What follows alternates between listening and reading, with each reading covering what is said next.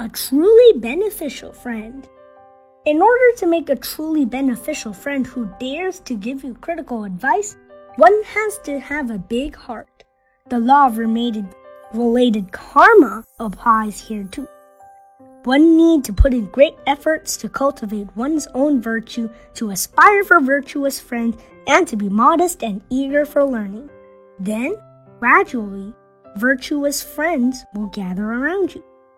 On the contrary, if you're arrogant and always belittle people around you, you won't be able to recognize virtuous friends even if they stand right before their eyes.